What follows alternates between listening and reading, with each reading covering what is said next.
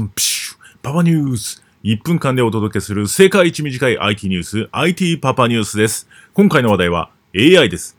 これただの AI ではございません。なんとバームクーヘン専用の AI オーブンテオです。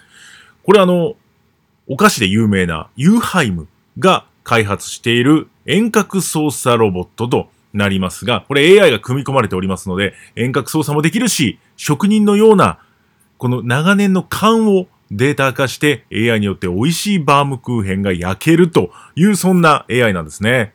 まあこういう職人の技をデータ化させるっていうのが今 AI の中ではどんどん進んでおります。まあただでさえね、後継者がなかなか見つからないといった伝統工芸にも応用できるんではないかと期待されております。